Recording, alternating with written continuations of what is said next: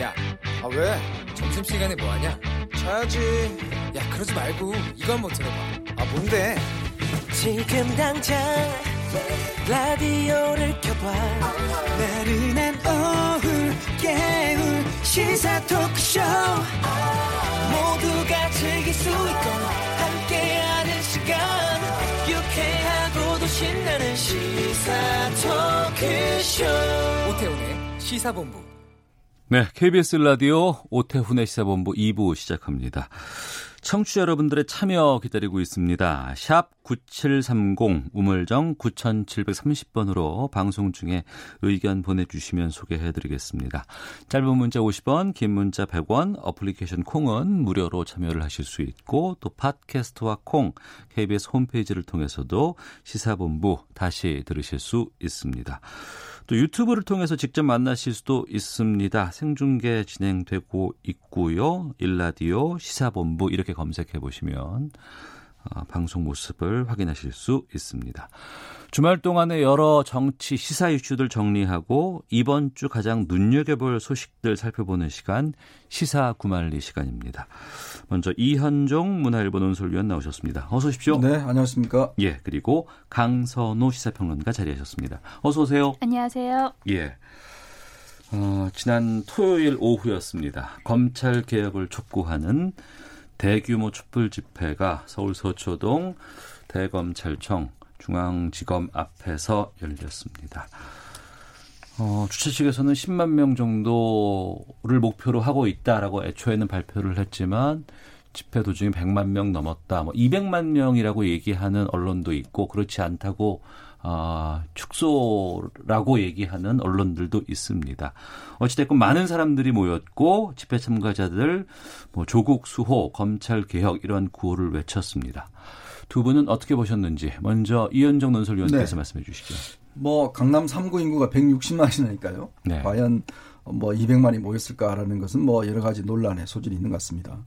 근데 뭐 사람이 얼마 모였건 간에 어 굉장히 좀 이런 형태의 집회는 뭐 저도 참 처음 보는 것이고 좀 당혹스럽습니다. 네. 왜냐하면 예. 보통 이제 이런 집회는 이제 정부 여당을 상대로 해서 이제 반대하는 집회라든지 어, 음. 시민단체 집회라든지 뭐 이런 거 있는데 사실은 어떤 면에서 보면 여당에 있는 국회의원들과 여당 대표가 아 집회에 나가자라고 음. 하고 실질적으로 여당의 어떤 성향의 어떤 이 지지자들이 네. 검찰을 상대로 해서 지금 집회를 하는 거 아니겠습니까? 음.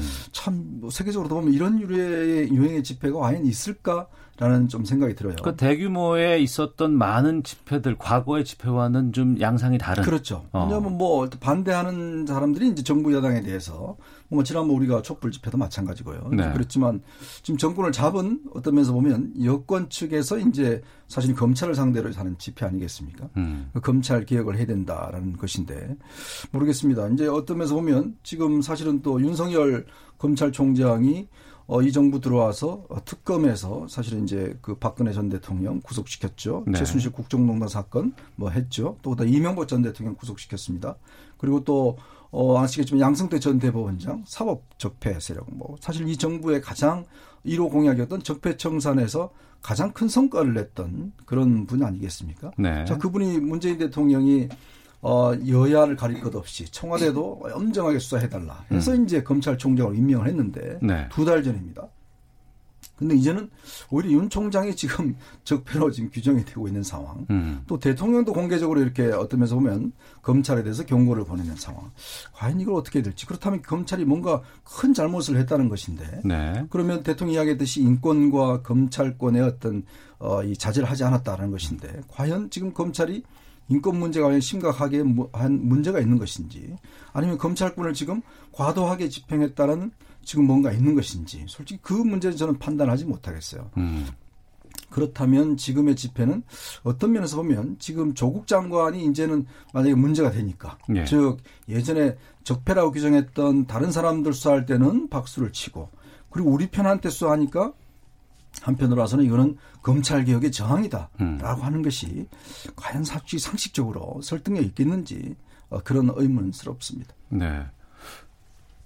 이현종 논설위원께서 명쾌하게 어떤 한 시각의 분위기를 좀 이해를 많이 해주셨는데 오늘은 좀, 좀 힘들어하시는 것 같은 느낌이 들어서 명쾌하게 답이 안 나온다고 판단하시는 것 같은데 강선우 평론가께서도 좀 말씀해 주시죠. 아, 그 집회 관련 인원에 대해서는 이제 그 감론을박이 있는 것 같아요. 네. 뭐 100만이다, 200만이다. 근데 정확한 숫자라기보다는 그렇게 많은 사람들이 모인 거를 어떻게 우리가 해석을 하고 받아들일 음. 것인가, 얼마나 엄중하게 받아들일 것인가가 본질인 것 같고요. 그리고 결국은 그 저는 모인 그 분들을 바라보면서 역사의 어떤 큰 변곡점이나 그런 걸 만들어내는 건 정말 시민의 힘이다. 네. 우리가 나중에 되돌아봤을 때 검찰 개혁이라는 역사에서 지난 토요일은 아마 굉장히 좀 의미 있는 날로 기억되고 해석될 거라는 그런 생각이 듭니다. 네. 또 오바마 대통령이 그 임기 중에 오바마 케어 같은 게 굉장히 이제 반대에 부딪히고 그 진통을 앓을 때 그런 이야기를 했어요.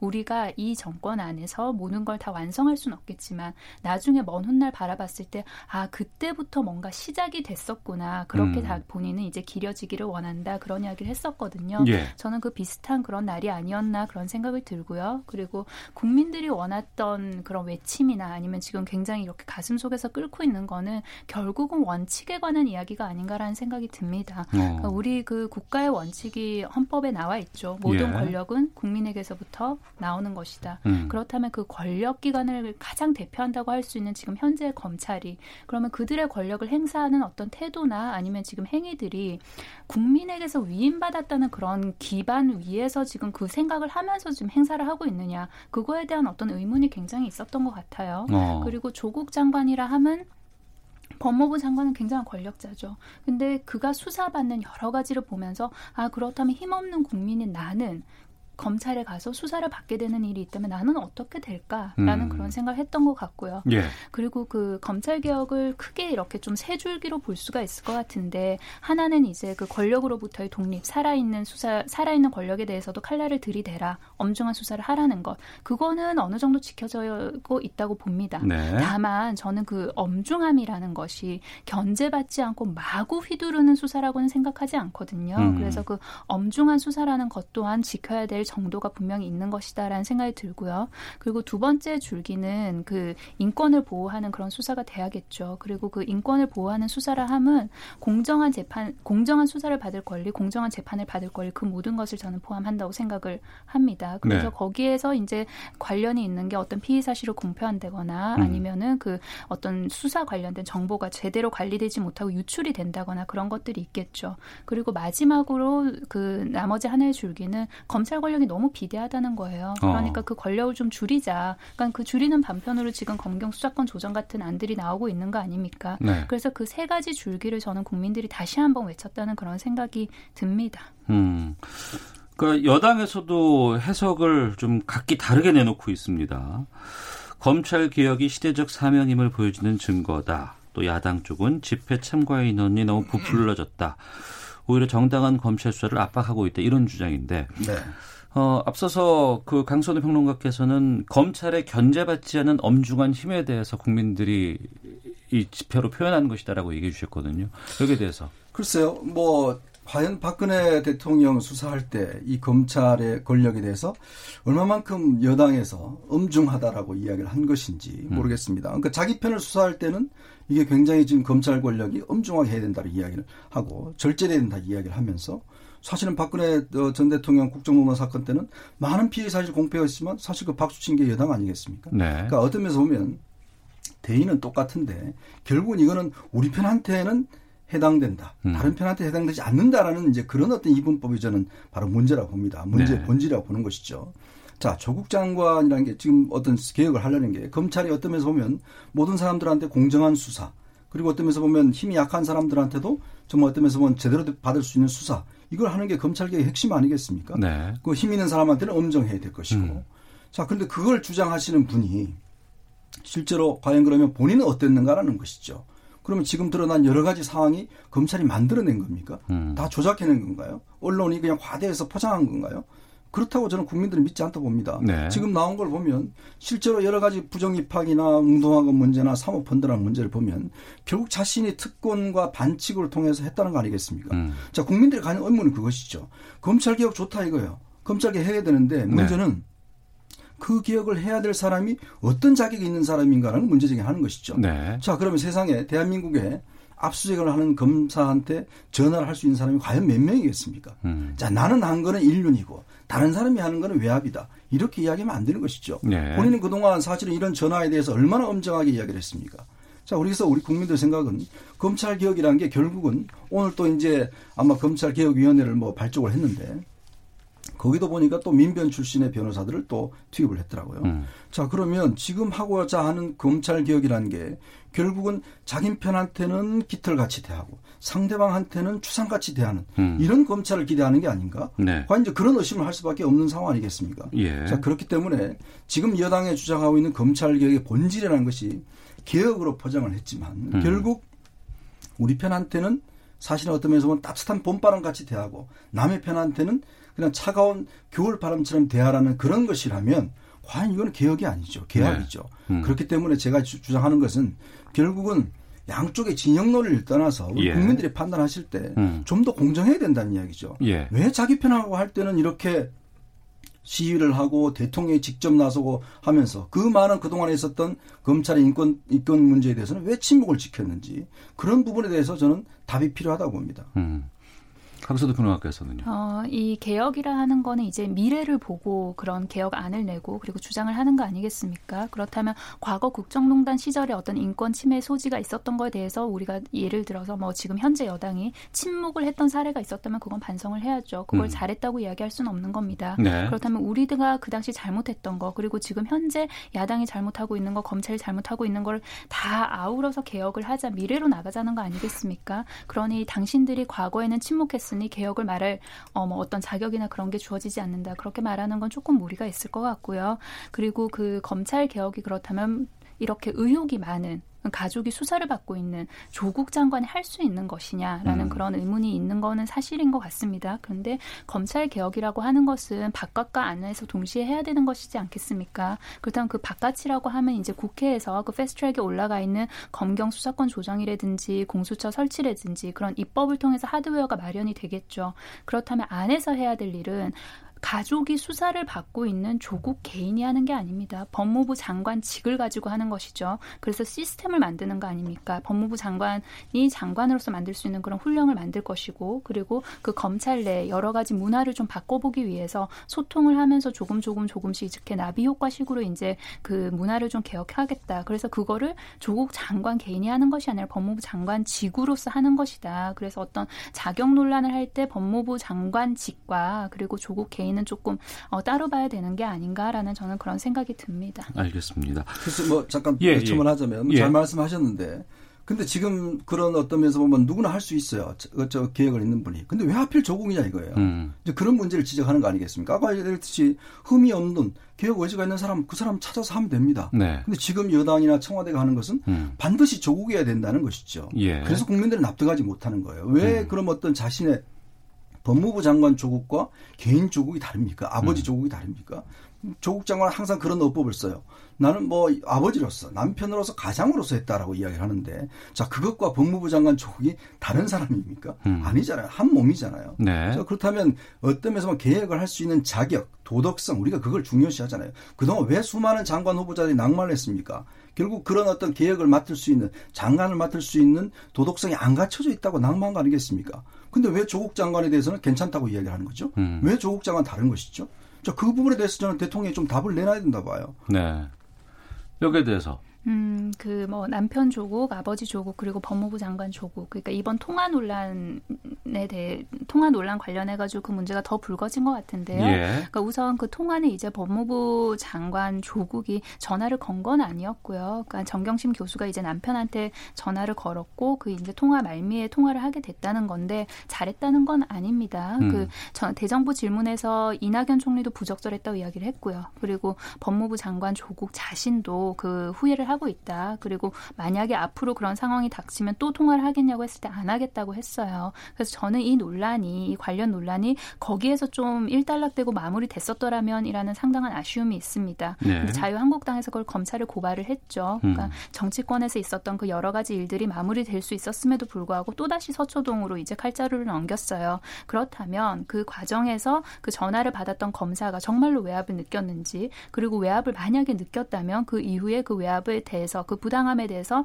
이야기를 하기 위해서 체계적으로 보고를 했는지 등등도 수사를 통해서 이제 다 밝혀지겠죠. 그래서 네. 그게 잘했다는 게 아니라 부적절했다는 건 인정함과 동시에 그러나 그럼에도 불구하고 그게 직권남용이라든지 아니면 뭐 검사법을 위반했다든지 그런 거 관련해서는 좀 지나치다 그런 생각입니다. 예.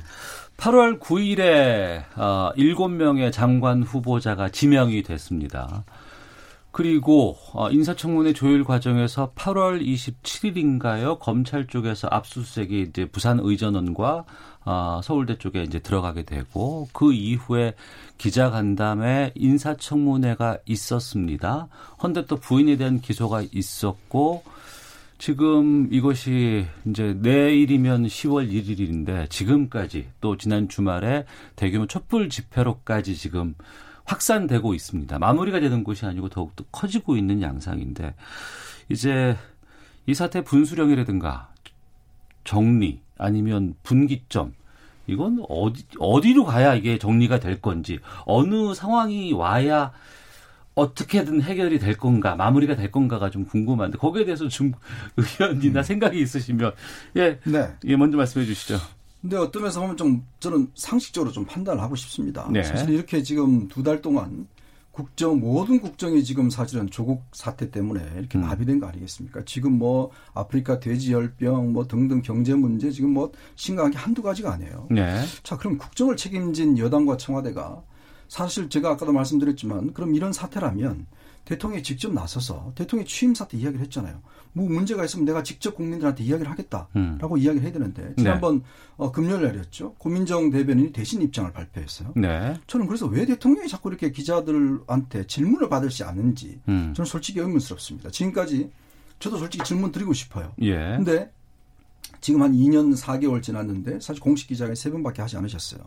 자 그러면 대통령이 이 난국에 대해서 이 문제에 대해서 좀 질문도 받고 음. 본인의 뜻을 이야기를 해야 되지 않습니까? 네. 자 그걸 하시지 않은 이유를 모르겠고 또 이렇게 이제 고집을 하다 보니까 결국 이 사태가 이제 하나의 이 두 달 동안 모든 국정을 지금 마비시켰거든요. 저는 예, 그래서 이게 뭐 어떤 면에서 보면 이제 검찰이 1차 판단하겠죠. 어 이제 정경심 교수를 이제 구속할 거냐 말 거냐. 그다음에 이제 조국 장관을 기소할 거냐 말 거냐. 음. 이제 그게 어떤 면에서 보면 1차적인 이제 분기점을 봤는데 네. 지난번 금요일 대통령 제가 메시지를 보고 아 대통령이 검찰을 신뢰하지 않는구나 음. 못 믿는구나 그러면 검찰이 기소를 뭐 받아지지 않겠구나라는 느낌들이 솔직히 들었어요. 예. 그렇게 되면 대통령이 이야기했던 위법 사항이 아직 드러나지 않았다라고 음. 하는 것은 아마 이거는 법원까지 가려고 하는 것이 아닌가. 네. 기소 그- 이후에 재판 그렇죠. 결과까지 왜냐하면 보는 지금 대통령은 일단 검찰을 신뢰하지 않는 그런 메시지를 했기 때문에 우리가 예. 상적으로 판단하면 아무리 그렇지만 장관이 실제 자기 부인이 만약에 예를 들어서 구속되고 음. 본인이 기소가 된다고 하면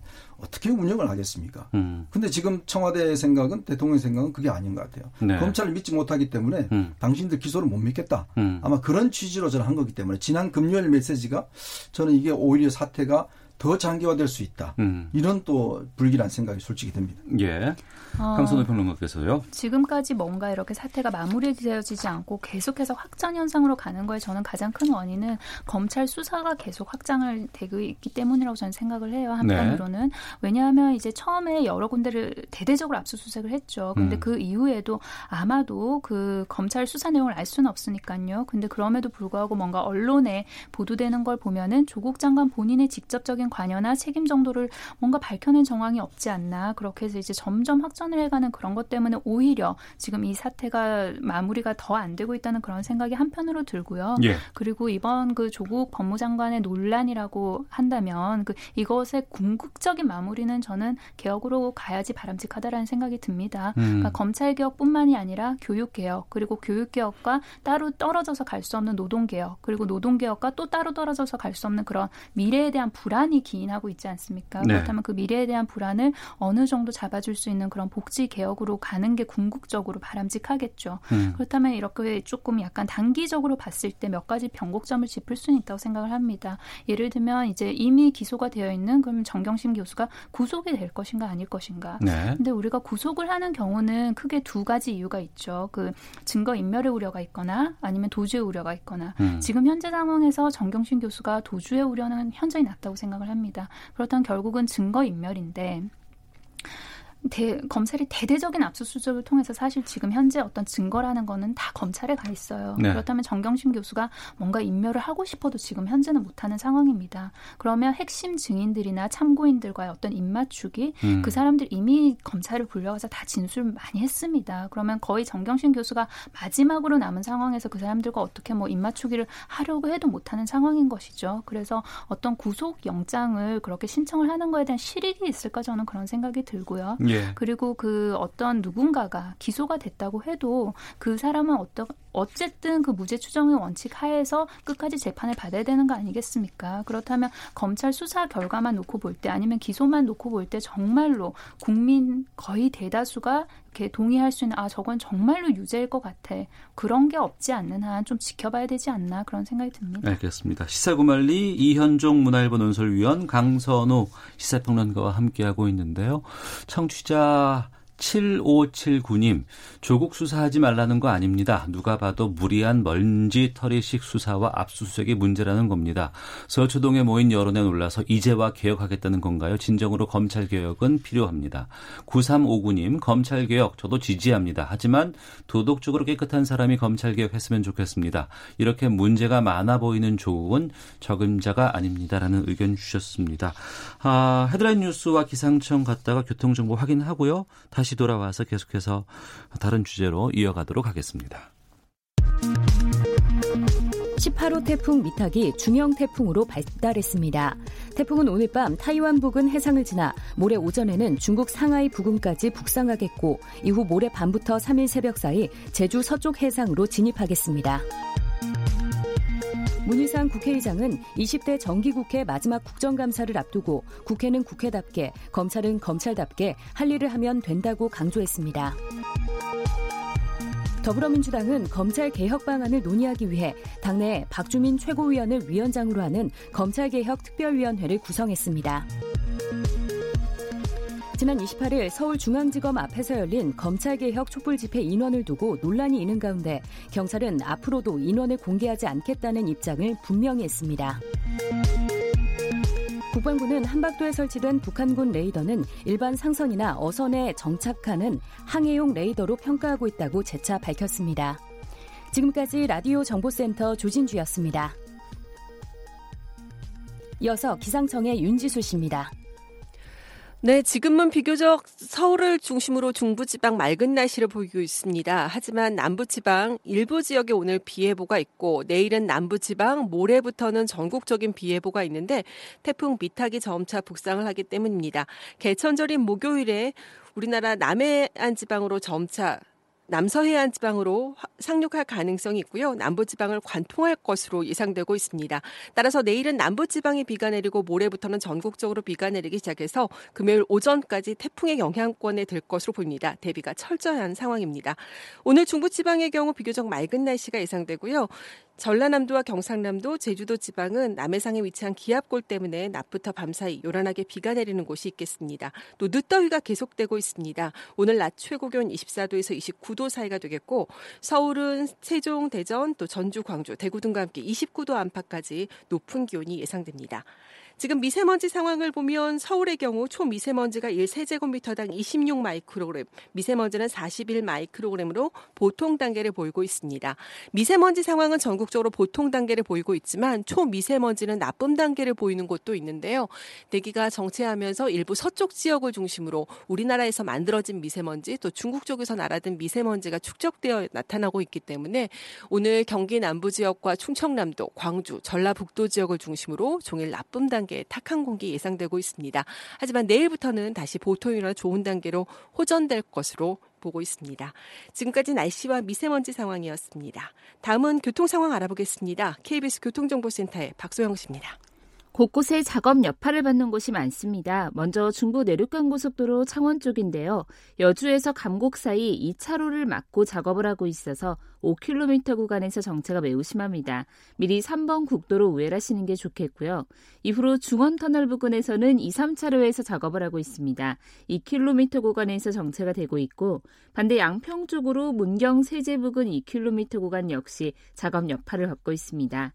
경부고속도로 부산 쪽으로 신갈 분기점 부근에서 사고가 있었는데요. 이 처리 작업은 끝났지만 죽전부터 3km 구간 정체가 여전합니다. 남이 분기점 부근에서는 3차로를 막고 작업을 하고 있어서 뒤로 3km 구간에서 밀리고 있고요. 간선도로에서는 올림픽대로 공항 쪽으로 반포부터 정체가 되고 있는데요. 한강대교에서 여의 상류 사이 1차로를 막고 작업을 하고 있습니다. 반대 잠실 쪽으로 방화 부근에서는 사고가 발생해 행주대교 이전부터 밀리고 있습니다. KBS 교통정보센터였습니다.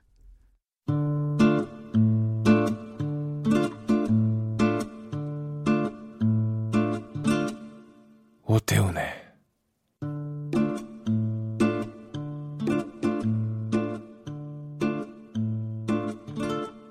시사본부 네, 시사본부 월요일 2부 시사구말리 이현종 문화일보 논설위원 강선우 시사평론가 두 분과 함께하고 있습니다. 어, 딸의 KT 부정 채용 의혹으로 기소가 됐습니다. 김성태 자유한국당 의원의 첫 재판이 있었습니다. 여기에서 혐의를 전면 부인했다고 하고 또 서유열 KT 전 사장은 김성태 의원이 직접 이력서를 건네면서 딸의 채용을 부탁했다. 이런 증언을 재판장에서 하기도 했습니다.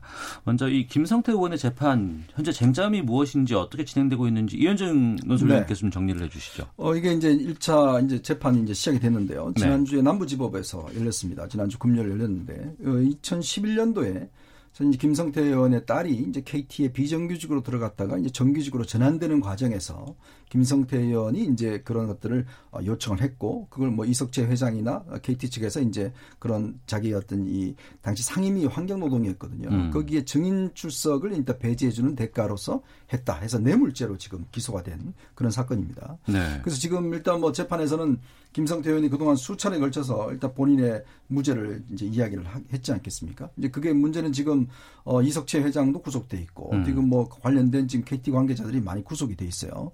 그래서 검찰 입장에서 보면 이거는 어 분명히 이제 어떤 청탁이 있었다. 그리고 청탁이 됐고 뭐 아마 KT 측에서는 또 김성태 의원이 본인이 요청을 했다라고 이제 증언을 하고 있습니다. 네. 지금 어제 나온 서유열 KT 사장 같은 경우는 아, 의회관에서 이제 만나자고 해서 만났더니 노란 봉투에 이제 이력서를 주더라. 이제 그거를 전달했다. 그리고 이제 그 다음에 이석재 회장하고 한번 식사 자리를 마련하라고 했다. 뭐 이런 증언을 한 바 있어요. 네. 근데 이제 김성태 의원 입장에서 보면 당시 환경노동위에서는 기본적으로 재벌그룹 회장들에 대해서 일단 증인 채택을 하지 않기로 합의를 했기 때문에 음. 특별히 어, 이 회장 이제 이석재 회장을 봐준 게 아니다라고 네. 주장을 하고 있고 음. 또 밥을 먹은 시점도 지금 2011년 이후라고 이야기를 했는데 본인이 2009년도에 일단 저 이석재 회장하고 식사를 했다. 네. 시점도 다르다. 음. 그리고 청탁한 전혀 사실이 없다.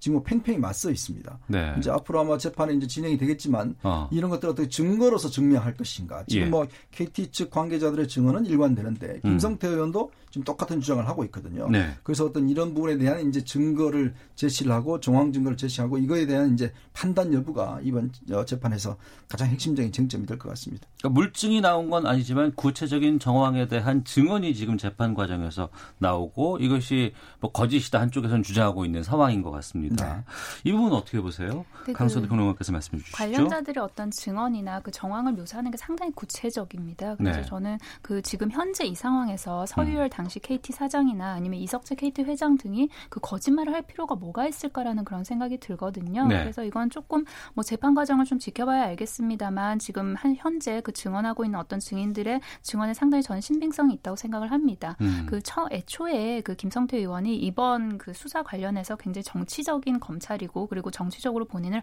압박한다고 이야기를 했어요. 네. 그런데 이번 현재 지금 윤석열 호가 그 조국 법무부 장관 관련된 수사를 하는 걸 보면서도 이런 이야기를 계속 계속할 수 있을까? 저는 음. 거기에 대해서는 이제 의문이 들고요. 네. 그리고 이게 비정규직에서 정규직으로 전환되는 과정뿐만이 아니라 처음에는 이제 비정규직으로 들어가는 그 과정에서도 뭐 공고를 냈던 그 시한 내에 apply 했던 게 맞나 그런 의문도 좀 있었거든요. 음. 그래서 음. 이번 그 수사를 통해서 그 전체 과정이 조금 저는 투명하게 드러났으면 좋겠다는 그런 생각이 들고요. 네. 그리고 그 이미 그 이석재 회장 관련해서는 검찰이 구형을 했습니다. 그 저는 이거 재판을 통해서 이제 뭐 형이 확정되고 하는 과정 과정에서 그 재판부도 충분히 공정이나 이런 거에 대한 시대 정신을 읽고 그걸 반영해서 그런 재판 결과 나오기를 바랍니다. 음, 향후 재판 어떻게 전망하세요? 글쎄 재판이라는 게요. 저도 이제 뭐 법조 출입 기자 하면서 쭉 이제 취재를 해보면 예. 일반적으로 생각하는 이제 이런 상황하고 또 음. 구체적인 재판에 들어갔을 때는 굉장히 증거가 중요하거든요. 예, 예. 그러니까 증거와 또 진술의 어떤 신빙성, 아. 그다음에 지금 진, 이제 진술의 일관성, 그다음에 이제 이쪽 주장과 이쪽 주장에 마- 이제 어떤 부딪혔을 때 예. 만약에 한쪽 주장이 좀 어떤 희박 하다고 하면 탄핵될 수가 있거든요. 어. 지금 제일 쟁점은 뭐냐면 2011년도에 이제 그 이력서를 준 다음에 예. 이석채 회장하고 이제 저 식사를 하고 어. 거기서 아마 이제 이런 그 이야기를 했다라고 하는 것인데 지금 어 김성태 의원은 그쭉 이제 날짜를 보면 2009년도에 밥을 먹었다는 거 아니겠습니까? 어. 그리고 이제 어 그때 당시에 어이 서유열 KT 옴저 사장은 자기가 잠시 이제 그 어떤 업무에 좀 나와 있었다라고 이야기를 하고 있는 거거든요.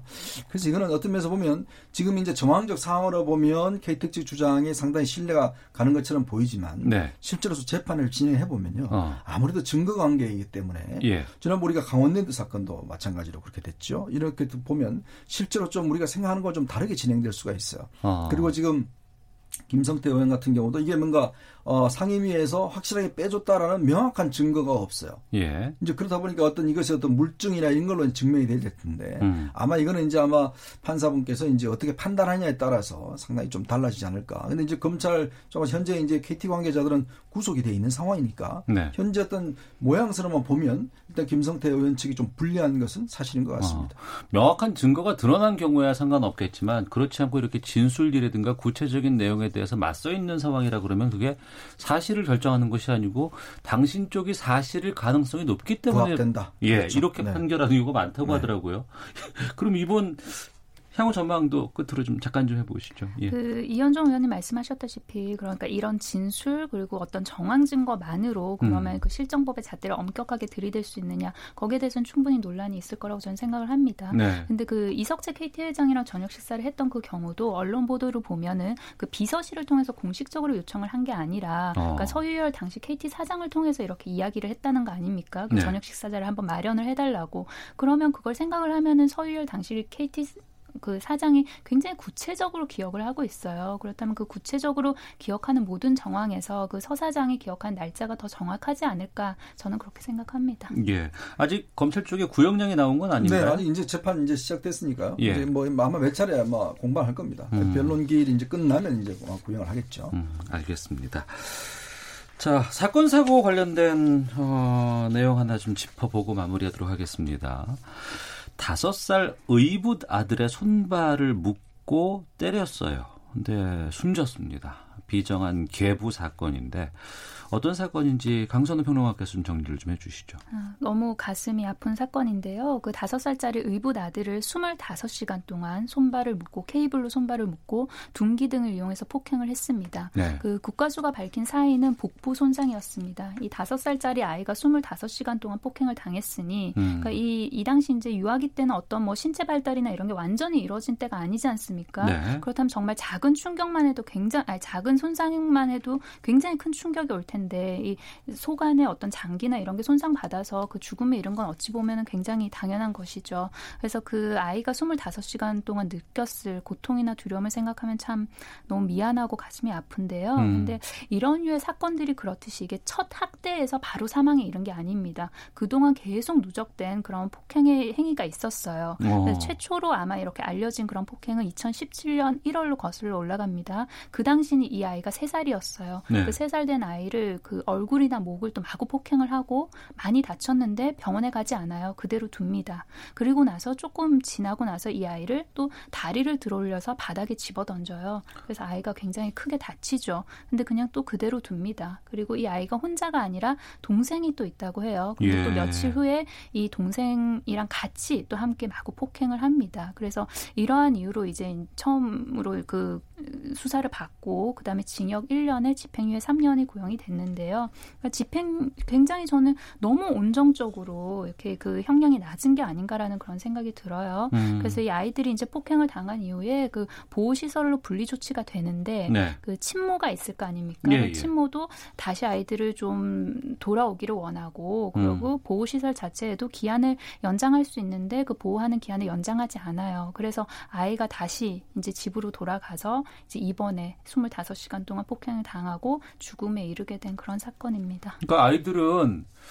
부모와 사는 것보단 어찌 보면 지금 결과적으로 봐서도 그렇고 또 그 지난 상황을 봤을 때 보육원에 있는 것이 더 안전하고 좀 낫지 않았을까라는 생각이 들 정도로 지금 그렇죠. 너무나 황, 지금 당황스러운데 근데 어떻게 아무런 제지 없이 이렇게 데려올 수 있는지 그러니까 저는 이번 사건에서 좀 두 가지 문제가 있다 봅니다. 정말 분노가 끌어오는 사건인데요. 1차적으로 이 사건이 2년 전에 일어났어요. 예, 아이를 예. 폭행했고 사실은 재판까지 갔습니다. 네. 근데 이제 그 부인이 탄원서를 냈다는 이유로 해서 집행유예를 풀려났습니다. 아 때린 남편에 대해서 그렇죠. 탄원서를 내고 탄원서를 내서 집행유예 예. 풀려났어요.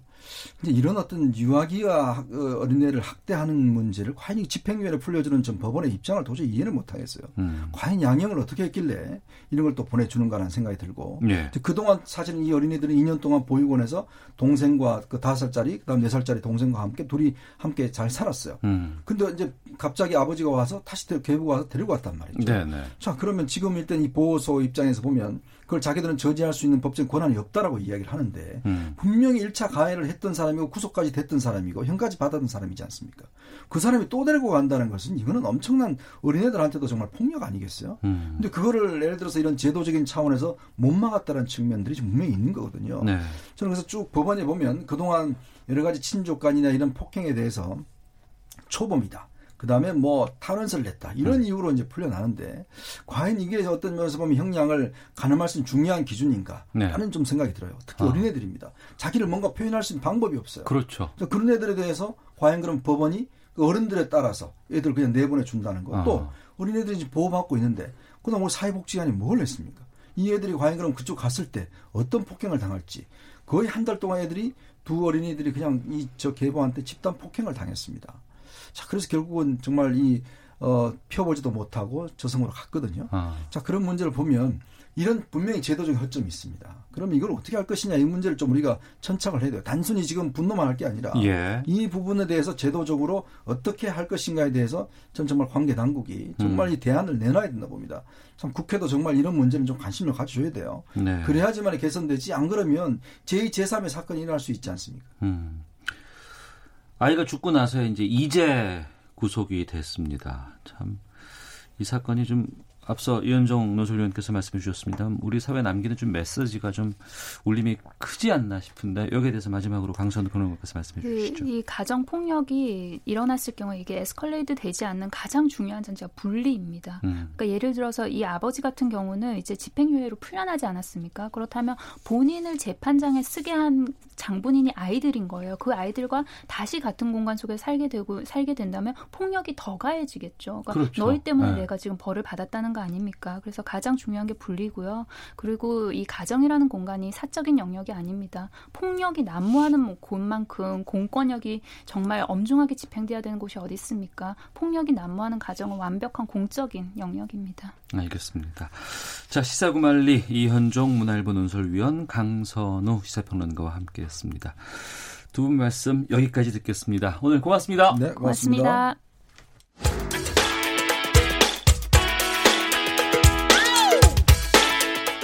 오태훈의 시사본부는 여러분의 소중한 의견을 기다립니다. 짧은 문자 50원, 긴 문자 100원의 정보 이용료가 되는 샵 9730, 우물정 9730번으로 문자 보내주십시오. KBS 라디오 앱 콩은 무료입니다. KBS 라디오 오태훈의 시사본부. 지금 여러분은 대한민국 라디오 유일의 점심 시사 프로그램을 듣고 계십니다. 1시 44분 향하고 있습니다. 우리나라 둘러싼 치열한 외교 상황을 명쾌하게 정리하고 분석하는 시간입니다. 외교 전쟁. 아, 미국 가셨다가 어제야 돌아오셨다고 하네요. 시차도 적응 안 되셨을 것 같은데. 전화로 만나보겠습니다. 김현욱 국립외교원 교수 연결하겠습니다. 안녕하십니까? 네, 네, 안녕하세요. 예, 많이 힘드실 것 같아요.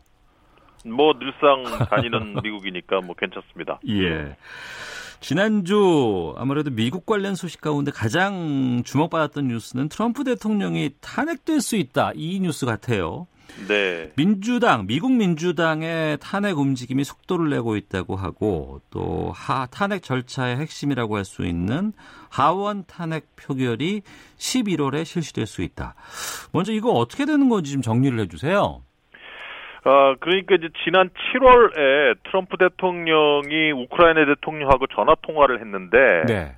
그 전화 통화 내용이 바이든 전 부통령, 지금 민주당의 대권 후보죠. 네. 그 바이든 전 부통, 부통령하고 그의 아들을 좀 조사해 달라고 트럼프 대통령이 우크라이나 대통령에게 부탁을 했다는 거예요. 네.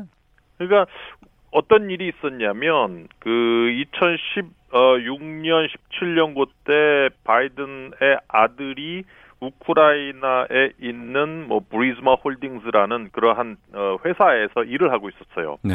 천연가스 회사인데. 어 근데 이 회사가 돈 세탁 혐의로 우크라이나 내부에서 검찰 수사를 받고 있었단 말이에요. 어. 그래서 당시에 이제 바이든 부통령이 자기 아들이 일하던 그 시기는 수사의 시기에서 빼달라. 네. 안 그러면 미국의 이 회사에 대한 대출 보증을 보류하겠다. 어. 이렇게 이 회사에 바이든이 압박을 했다는 겁니다. 예. 그러니까 이제 알려진 거는 이러한 그 뭐 돈 세탁 혐의라든지 이러한 부정에 바이든의 아들이 어 뭔가 이렇게 그 인발부 되어 있는 것이 아니냐 음. 그런 생각을 하고 트럼프가 이 문제를 우크라이나 대통령이 좀 다시 한번 들여다보고 수사를 해 주세요 이렇게 어, 전화 통화를 했다는 건데 네. 근데 이거를 이제 전직 CIA 그, 그 백악관에 그 파견 나와 있던 CIA 직원이 이거를 그 휘슬블로우 그 내부 공개를 해버린 거죠. 어. 그러면서 이게, 어, 그, 지금 대권 후보로 가 있는 바이든 전 후보를 모함하고 뒷조사를 하기 위해서 밖에 있는 외부 우크라이나 대통령에게 어, 부탁을 할 수 있는 거냐 하면서 이게 탄핵거리가 지금 되고 탄핵의 하나의 그 소용돌이 속에 다시 트럼프가 아, 몰리게 되고 있는 그런 상황입니다. 지금 미국이. 음. 그러니까 우크라이나에서 벌어지는 일인데 결국에는 유력 정, 그 야당의 대권 후보도 연결이 돼 있고 네. 그리고 그거를 좀 똑바로 좀 수사하라는 현 대통령의 요구도 있는 상황이네요. 그러니까 이 문제가 처음에 이제 부각됐을 때는 예. 어 그러면 이제 바이든의 아들도 잘못이 있는 거 아니냐. 어. 그래가지고 바이든 부통령과 트럼프 대통령이 상당히 같이 타격을 입고 예. 민주당의 엘리자베스 워런 후보가 상당히 좀그 뭐라 그럴까요 그 지지율을 높이는 그러한 분위기였는데 네. 지금은 바이든도 좀 빠졌어요. 음. 아들이 뭐 무슨 혐의가 있느냐 없다. 그러면 예, 또 예. 아들 혐의를 또 추가로 수사를 해야 되는 그러한 상황이 벌어졌는데 일단 그 표적은 트럼프 쪽으로 몰리면서 음. 바이든도 이러한 탄핵 그 돌풍에서 좀 빠지는 그러한 분위기고 네. 어 그래서 지금 그 어, 민주당 대표 그 이름 이름을 제가 생각이 안 나는데 민주당 대표가 이제 탄핵안을 지금 걸기 시작을 했죠. 네. 그래서 하원에서 일단 사실 조사를 좀 시작을 해서 음. 결국은 탄핵 소추안 표결을 아 적어도 10월 말 네. 그러니까 거기 그 땡스기빙 전까지는 마치겠다는 게 지금 민주당의 계획인 거죠. 어. 두 가지가 궁금합니다. 먼저 이게 탄핵 감이 되는 건지 둘째는 어디까지 탄핵 절차가 진행될 수 있을지. 어, 탄핵감으로 될 수 있을지 안 될 수 있을지는 그거는 아마 어, 일단 상원에 들어가 봐야 알 수 있을 것 같아요. 아, 상원까지. 네, 네, 네. 하원에서는 일단 이 탄핵이 그 사실 여부를 조사를 합니다. 예. 정말 지금까지 나온 것이 맞는 것인지 음. 그리고 탄핵 소추를 표결을 하는데 어, 상원이 하는 것은 3분의 2 표결을 걸쳐서 할, 수- 하는 것이 뭐냐면 일종의 탄핵 재판이거든요. 네. 그러니까 이러한 절차는 다 맞는데 과연 이러한 것들이 탄핵을 위한 그 정당화, 충분한 이유가 되는 것이냐. 음. 라는 것을 이제 상원에서 판단을 하게 되는 거죠. 근데 지금 뭐 예를 들어서 내란 음모라든지 네. 뭐 이러한 것들에 해당되느냐 안 되느냐 이 문제거든요. 어. 그러니까 국내의 어, 어떤 중요한 대선이라는 국면이 걸려 있는 상황을 네. 어, 국내 문제를 매우 중요한 문제를 외국 그 정부에게 어, 수사를 맡긴다. 이거는 일종의 국내 정치적인 어떤 반란 음모에 해당되기 때문에 어. 어, 만약 상원이 그렇다고 판단을 한다면 뭐 충분히 그럴 그 탄핵거리는 되겠지만 물론 근데 중요한 건 뭐냐면 이것이 상원에 넘어가게 되면 3분의 2 이상의 상원 의원이 여기에 찬성을 해야 됩니다. 예. 그렇기 때문에 지금 당장 나오는 의견들은 뭐 하원에서 과반을 넘을 수는 있을 것 같아요. 과반 이상을 지금 민주당이 의석을 차지하고 있기 때문에 네. 그래서 탄핵 소추안은 하원에서 발의가 될 가능성은 높지만 음. 상원에서 과연 3분의 2 이상을 어 3분의 2 이상의 의원이 어, 찬성을 하겠느냐 네. 거기에 대해서는 아직까지는 조금 뭐 불가능하다는 의견이 많죠. 왜냐하면 100명의 상원 의원 중에 공화당이 52명을 차지하고 있기 때문에 어. 예 3분의 2를 끌어들이기는 쉽지 않은 상황이죠. 예. 트럼프 대통령 대통령 되고 나서 탄핵 얘기가 참 자주 나오는 것 같아요. 지난번엔 러시아 스캔들 때문에 탄핵 얘기 나왔다가 그건 다시 좀 들어간 것 같기도 하고 중요한 건 저희 아무래도 우리나라는 그 관심사가 이겁니다. 탄핵 국면이 지금 돌입이 돼서 이게 네. 비핵화 협상에 어떤 영향을 줄까, 북미 관계에 어떤 영향으로 작용을 할까라는 부분이거든요. 여기에 대해서는 참 쉽게 우리가 어, 살펴보기가 좀 힘든데 좀 정리를 좀 해주세요. 어떨 것 같습니까? 그 일단은 뭐 좋지는 않아요. 아 그래요? 어, 예, 지난번 하노이 때도 보면은 하노이 협상 중에 마이클 코원 트럼프의 개인 변호사가 하원에서 청문회를 갖는 바람에 네네. 트럼프 대통령이 상당히 거기에 좀 휩쓸리는 그러한 분위기였거든요. 뉴스에 다 묻혔죠 그게. 네, 예, 예. 네. 근데 이번에도 협상을 하려 그러니까 또 국내 미국 국내 정치적인 요인이 또 잡기 시작을 한단 말이에요. 어. 그러니까 지금 스티브 비건 그 대북 정책 특별 대표가 예. 국무부 부장관도 겸직을 하게 될 것이고 그것이 발표될 것이다라고 얘기가 나왔는데 지금 탄핵 국면 때문에 발표를 못 하고 있습니다. 미국 정부가. 네. 예. 그러니까 비건 대표의 어떤 포지션도 발표가 안 되고 있는 상황이고 음. 또 하나 중요한 건 뭐냐면 어, 이 우크라이나 스캔들 관련된 문제에 대해서 지금 그 개인 변호사인 루돌프 줄리아니가 네. 아, 실제 그 도널드 트럼프 대통령의 어떤 명령을 받고 이 우크라이나 측과 부적절한 어, 부적절한 접촉을 했다는 것인데 음. 어 그래서 이제 줄리아니 측이 공격을 받으니까 줄리아니 이전 뉴욕 시장이죠. 지금은 트럼프의 어떤 개인 변호사지만 이 사람이 얘기를 한 게 국무부도 다 알고 있었다. 네. 마이크 폼피오 장관도 이거 다 알고 있었다. 이렇게 까발려 버렸어요. 음. 그러니까 지금 미국 하원에서 폼페이오 국무장까지 어, 자료를 제출하고 청문회에 서라 이런 얘기를 지금 하고 있기 때문에 예. 폼페이오 국무장관도 지금 위기설입니다. 어. 그러면 지금 폼페이오 위기죠. 비건 어, 그 대북 정책 특별 대표도 새로운 그 포지션에 대해서 발표가 안 나고 있죠. 음. 그러니까 대북 북미 간의 실무 협상이 점점 시작이 연기될 수밖에 없는 상황인 거죠. 네, 의견이 부딪히거나 이런 상황이 아니고 국내 정치 문제 때문에 이 실무 협상 자체가 미뤄질 수도 있지 않나 이렇게 좀 생각이 되네요. 네. 어, 실질적으로 지금 미뤄지고 있는 상태입니다. 지금. 알겠습니다. 참 국내 외교원 김현욱 교수와 함께 외교 전쟁 말씀 나누고 있습니다. 지난주 한미 정상회담 때문에 이제 관련해서 미국 출장을 다녀오셨어요. 그 미국 현지에서 느낀 한미 정상회담의 분위기는 어땠습니까? 어, 뭐 정상회담 자체는 잘 끝났습니다. 네. 아, 그 주로 이제 있었던 것은 이제 싱가포르 정신에 대해서 재확인했고 북한에 대해서 무력 사용하지 않겠다. 즉 음. 소극적 안전 보장을 북미 북한 아, 한국하고 미국의 정상이 같이 확인을 했습니다. 네. 그리고 또 하나는 한미 동맹이 굳건하다. 음. 이런 얘기를 했어요. 예. 근데 이 제가 참여했던 회의나 뭐 전문가들 이 얘기를 하는 것은 여전히 한국 정부에 대한 미국의 우려, 음. 쥐소미아 파기에 대한 한국 정부의 우려, 네. 그리고 미국이 지금 추진하고 있는 아시아 정책에서 한국이 점점 빠지고 있네. 이러한 우려감을 계속 표현을 했습니다 저한테. 어, 어. 예, 그래서 뭐 이런 것들은 좀 우려 사항이죠. 왜냐하면 뭐 구, 굳이 우리 한국 정부가 음.